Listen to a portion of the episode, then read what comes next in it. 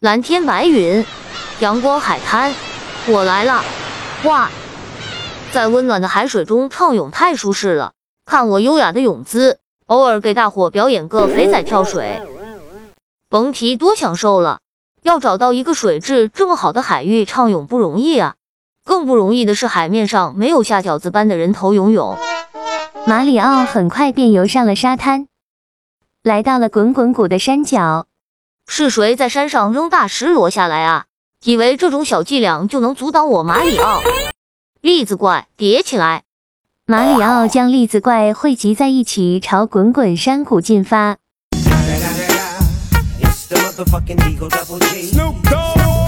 栗子怪憨憨的样子，我每次看到都会忍不住笑出声来。就这样，栗子怪在马里奥的魔性笑声中，在狭窄的山谷里左躲右闪，逐一避开了山上滚落的大石螺。前面有位栗子怪小姐姐，我要去搭搭讪。上次在森之国，多亏了小姐姐给了我一个力量之月。果不其然，栗子怪小姐姐这次也是有备而来的，又送给我一个紫色的力量之月，真是出门遇贵人啊！